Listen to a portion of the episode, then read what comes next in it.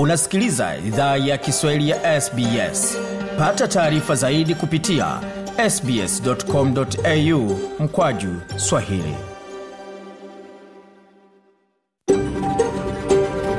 SBS, a world of difference. You're with SBS Swahili on mobile, online and on radio. unasikiliza idhaa ya kiswahili ya sbs kwenye simu ya mkononi mtandaoni na kwenye redio Tungependa kuwashukuru wamiliki wa jadi wa ardhi tunaofanyia matangazo yetu. Kuanzia leo, idhaa ya Kiswahili inatoa heshima zake kwa Kamareg, watu wa taifa la Kulinga, kwa wazee wao wa sasa na wa zamani. Pia kuanzia leo kuna wakubali wa Aboriginal na Torres Strait Islander ambao ni wamiliki wa jadi kutoka ardhi zote unaosikiliza matangazo haya.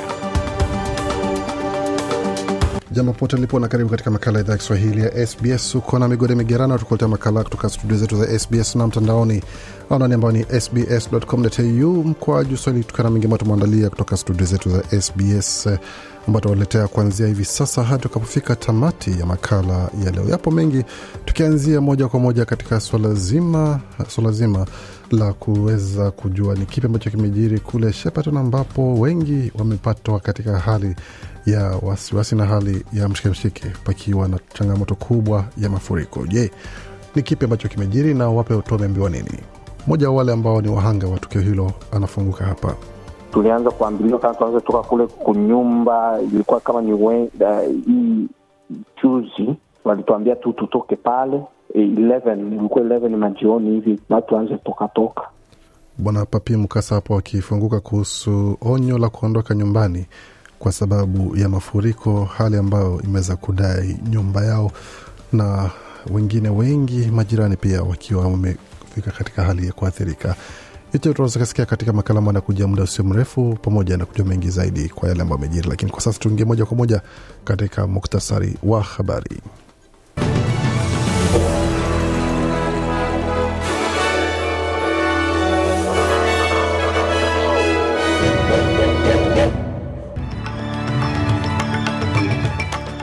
Katika muktasari wa habari jioni hii ya leo, kama uvyosikia katika mwanzo wa makala haya, ni kwamba baadhi ya wakazi wa maeneo ya Shepparton na kwingineko waeleza kwamba wamechelewa kuondoka, iwapo wajaondoka kwa sababu ya mafuriko ambayo yamekata sehemu nyingi za barabara na hakuna ambako wanaweza enda kufikia. Sasa ni kwamba sasa watafute sehemu za juu zaidi ambako wanaweza kupata hifadhi na kujikinga dhidi ya ongezeko la maji ya mafuriko ameendelea kukumba maeneo hayo. Vilevile katika jimbo la kusini Australia, waziri mkuu wa zamani uh, Julia Gillard apewa kazi ya kusimamia tume itakayochunguza masuala ya elimu ya mapema katika jimbo hilo. Na tuelekea barani Afrika, Zimbabwe na Zambia zajadiliana na mashirika ya fedha ya kimataifa kupunguza madeni yao kati ya wanajeshi wanane wa jeshi la DRC wahukumiwa adhabu ya kifo au kifungo cha maisha. Nako nchini Uganda, wilaya mbili zawekewa zuio la watu kutotoka nje masharti 21 yakitangazwa kujaribu kudhibiti ongezeko la virusi vya Ebola. Na katika michezo, mbichi na mbivu zabanika katika viwanja vya ligi kuu hapa nchini Australia pamoja na kimataifa, na kombe la dunia la raga la anza rasmi Uingereza, vichapo vikitolewa kona moja kuelekea kona nyingine.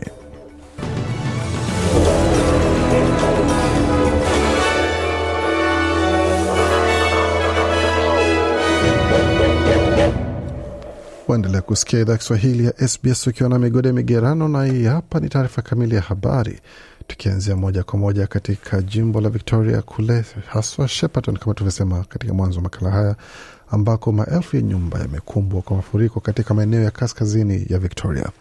Watu wanaoishi katika miji ya Charlton na Echuka wameambiwa waondoke nyumbani kwao ambako zaidi ya nyumba mia nne zinaweza athirika. Wakazi wa Shepparton, Oval, Murchison na Maropna wameambiwa hawawezi ondoka tena katika maeneo hayo na wanastahili tafuta makazi katika maeneo ya juu kama inawezekana.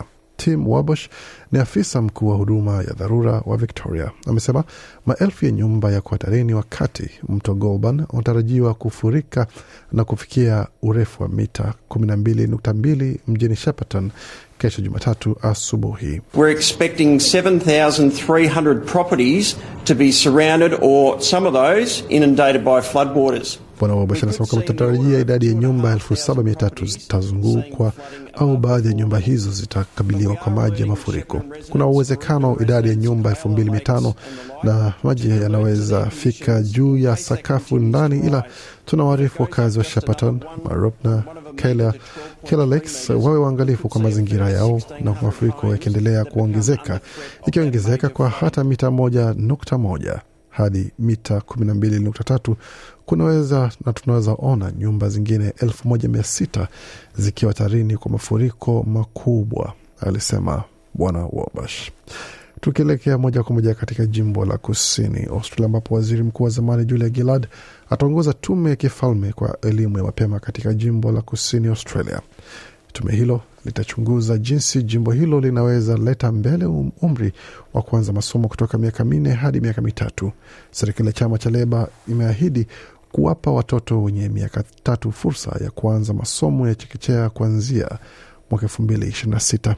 Julia Gillard amesema anatazamia kuongoza tume hiyo na amesema pia kwamba atatumia mfumo wa ujumuishi katika harakati za tume hiyo. We want to hear what is the best way forward to implement the government's commitment around universal access to preschool for three year olds and four year olds, and to make sure that as we look at early kwamba tunataka sikiza ni mbinu gani bora kuendelea mbele kutekeleza ahadi ya serikali kuhusu upatikanaji wa elimu ya mapema kwa watoto wa miaka mitatu na miaka minne na kuhakikisha tunatazama elimu ya mapema na malezi tunasawazisha mfumo huo kwa matokeo bora ya watoto, alisisitiza Bi. Tukielekea moja kwa moja katika jimbo la New South Wales ambapo kiongozi wa upinzani wa jimbo hilo Chris Minns amesema kwamba serikali ya Leba iwapata shinda uchaguzi mkuu ujao itamaliza itamaliza harakati za kubinafsisha mali za serikali. Bwana Minns alieleza kongamano la jimbo la chama cha Leba kwamba serikali ya sasa imeuza dola bilioni 93 za mali ya serikali katika miaka kumi na mbili iliyopita. Anasema kwamba ubinafsaji wa mali hizo lazima usimame na utasimamishwa na chama cha Leba iwapo kitachaguliwa katika uchaguzi mkuu utakaokuwa Machi mwakani. We'll put an end to privatisation of our utilities. It's a clear choice between our parties. Amesema tutasitisha ubinafsaji wa kampuni za umeme, ni kipaumbele na uchaguo lililo wazi kwa vyama vyetu. Siku tatu zilizopita chama cha Liberal Nationals kilipiga kura dhidi ya mswada ambao uliitwa na chama cha Leba wa kumaliza ubinafsaji wa mali ya New South Wales. Wanaamini kwamba hivyo ndivyo wanastahili kuendelea na wanataka kufanya mengi zaidi kwa hali hiyo, na hilo ni chaguzi ambalo lazima tusimamishe. Bwana Minz alisema katika hotuba yake. Bwana Minz aliahidi aliahidi kufanya ujenzi wa reli ama wa tren ambazo zitakuwa zinajengewa hapa nchini Australia na hususan jimbo New South Wales kwa matumizi ya wakazi wa jimbo hilo ili kuweza kuweka fursa kwa zile treni za zamani zilizozeeka ambazo zinatumia kwa sasa ambazo takriban elfu kumi zitaweza kuondolewa pamoja na kutoa nafasi za, za kazi kwa walimu takriban elfu kumi. Tukielekea katika taarifa zingine ambazo tumeandalia, chama cha Australian Greens kimetoa wito kwa msaada wa malipo ili kuweza kuongeza iwe angalau dola 88 kwa siku kwa ajili ya kuweza kupunguza ama kuregeza shinikizo la umaskini kote nchini Australia. Sema kwamba takriban idadi ya Waaustralia wa milioni tatu wanaishi katika hali ya umaskini ikiwemo watoto ama mtoto mmoja kati ya watoto sita wakiwa katika takwimu hizo. Senata wa chama cha Greens Janet Rice amesema serikali ya shirikisho inachangia kwa tatizo hilo kwa kuchagua kuongeza malipo ama kwa, kwa mradhi kwa kuchagua kutoongeza malipo ama mshahara wa wale ambao wanapokea malipo ya job seeker. Huyu hapa na maelezo zaidi.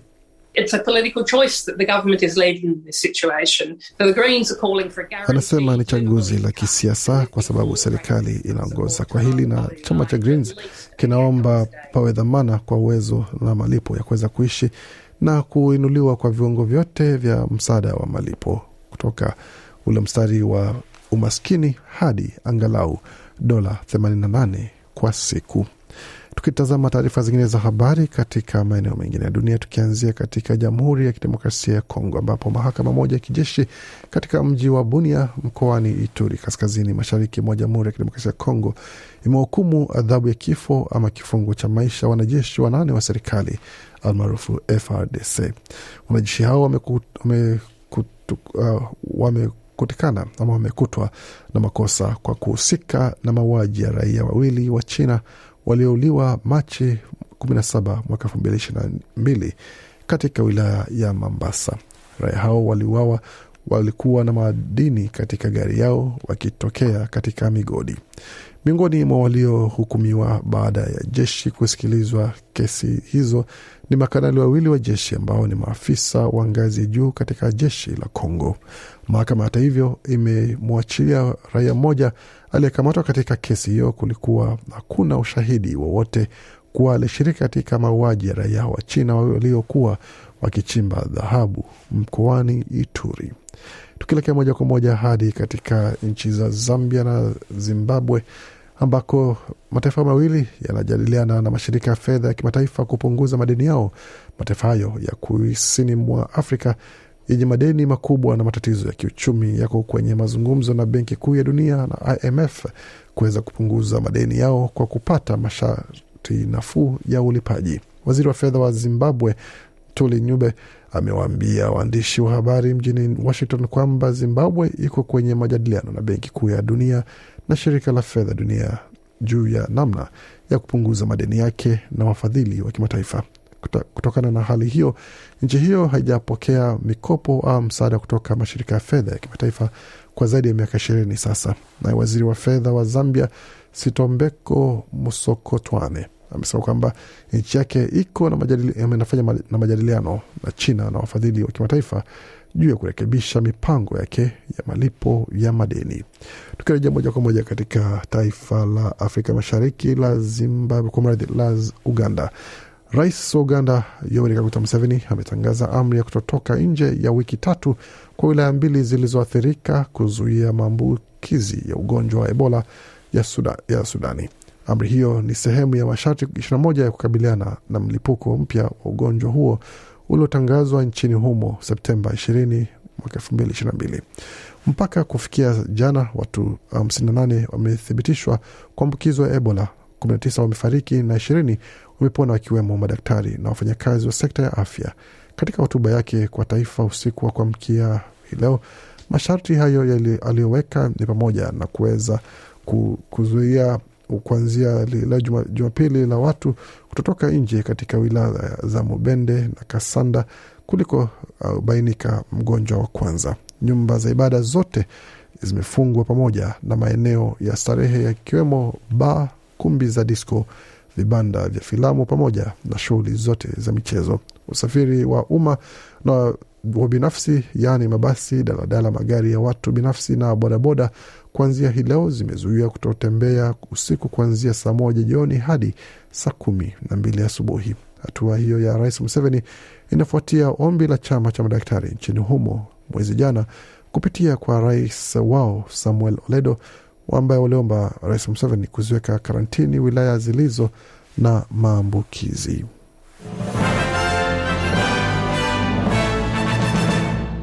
Waendelea kusikia idhaa Kiswahili ya SBS. Kwa sasa tuelekea moja kwa moja katika dimba la michezo, tukianzia katika mchezo wa AFL wa wanawake AFLW ukipenda, ambako timu ya Western Bulldogs imewacharaza St Kilda kwa alama ya kumi na tano mechi hizo zikiisha mechi ikiisha kwa alama ambapo ilikuwa ni 35 kwa upande wa Bulldogs, St Kilda ikisalia tu na alama ishirini katika mechi ambayo ilikuwa hapo.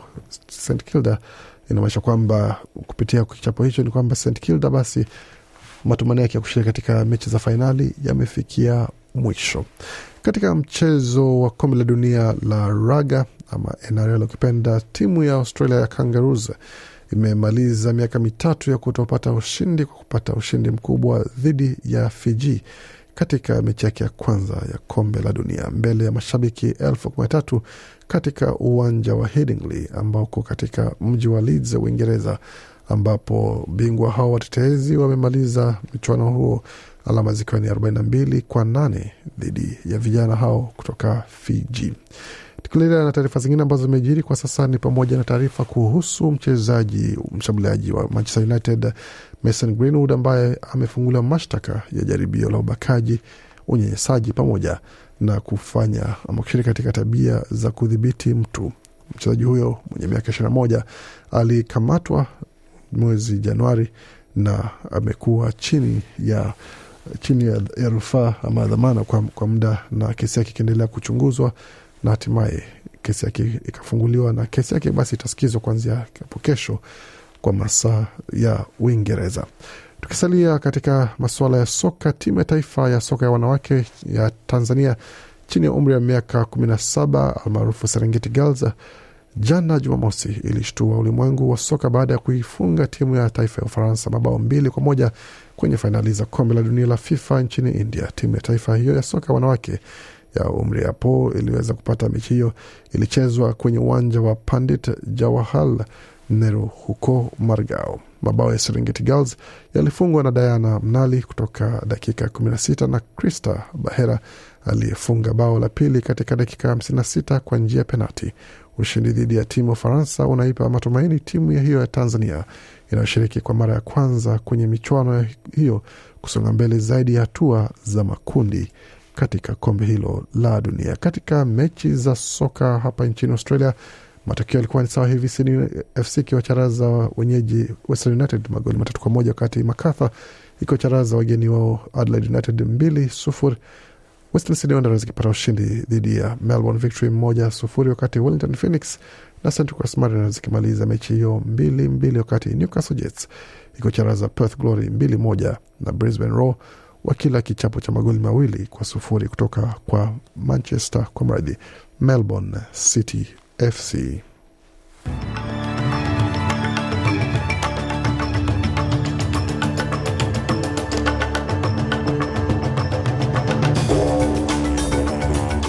Na tukitazama hali katika masuala ya ubadilishaji wa fedha, dola moja ya Marekani na thamani ya dola moja na senti 61 za Australia, kati dola moja ya Australia ina thamani ya faranga 1270 za Burundi, wakati dola moja Australia ina thamani ya faranga 1239 na senti 47 za Congo, na dola moja Australia ina thamani ya faranga 646 za Rwanda, wakati dola moja Australia ina thamani ya shilingi 2373 za Uganda, na dola moja Australia ina thamani ya shilingi 71 kwa mradhi 74 na senti 95 za Kenya. Na dola moja Australia na thamani ya shilingi 1444 na senti 18 za Tanzania. Katika masuala ya utabiri wa hali ya hewa mjini Adelaide ni 17 kwa mradhi 15.7, wakati Brisbane 20.8, Canberra 13, Darwin 28.6, Hobart 11, Perth 17, Melbourne 12.1 wakati mjini Sydney nyuzi joto pale ni 17.8. Kufika hapo ni mwisho taarifa habari ambayo tumeandalia. Bakia nasi kwa makala mengine kuja kutoka studio zetu za SBS.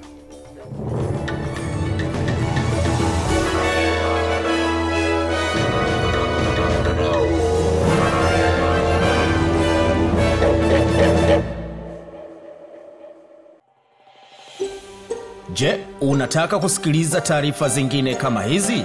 Sikiliza zilizorekodiwa kwenye Apple, Google, Spotify au popote pale unapozipata.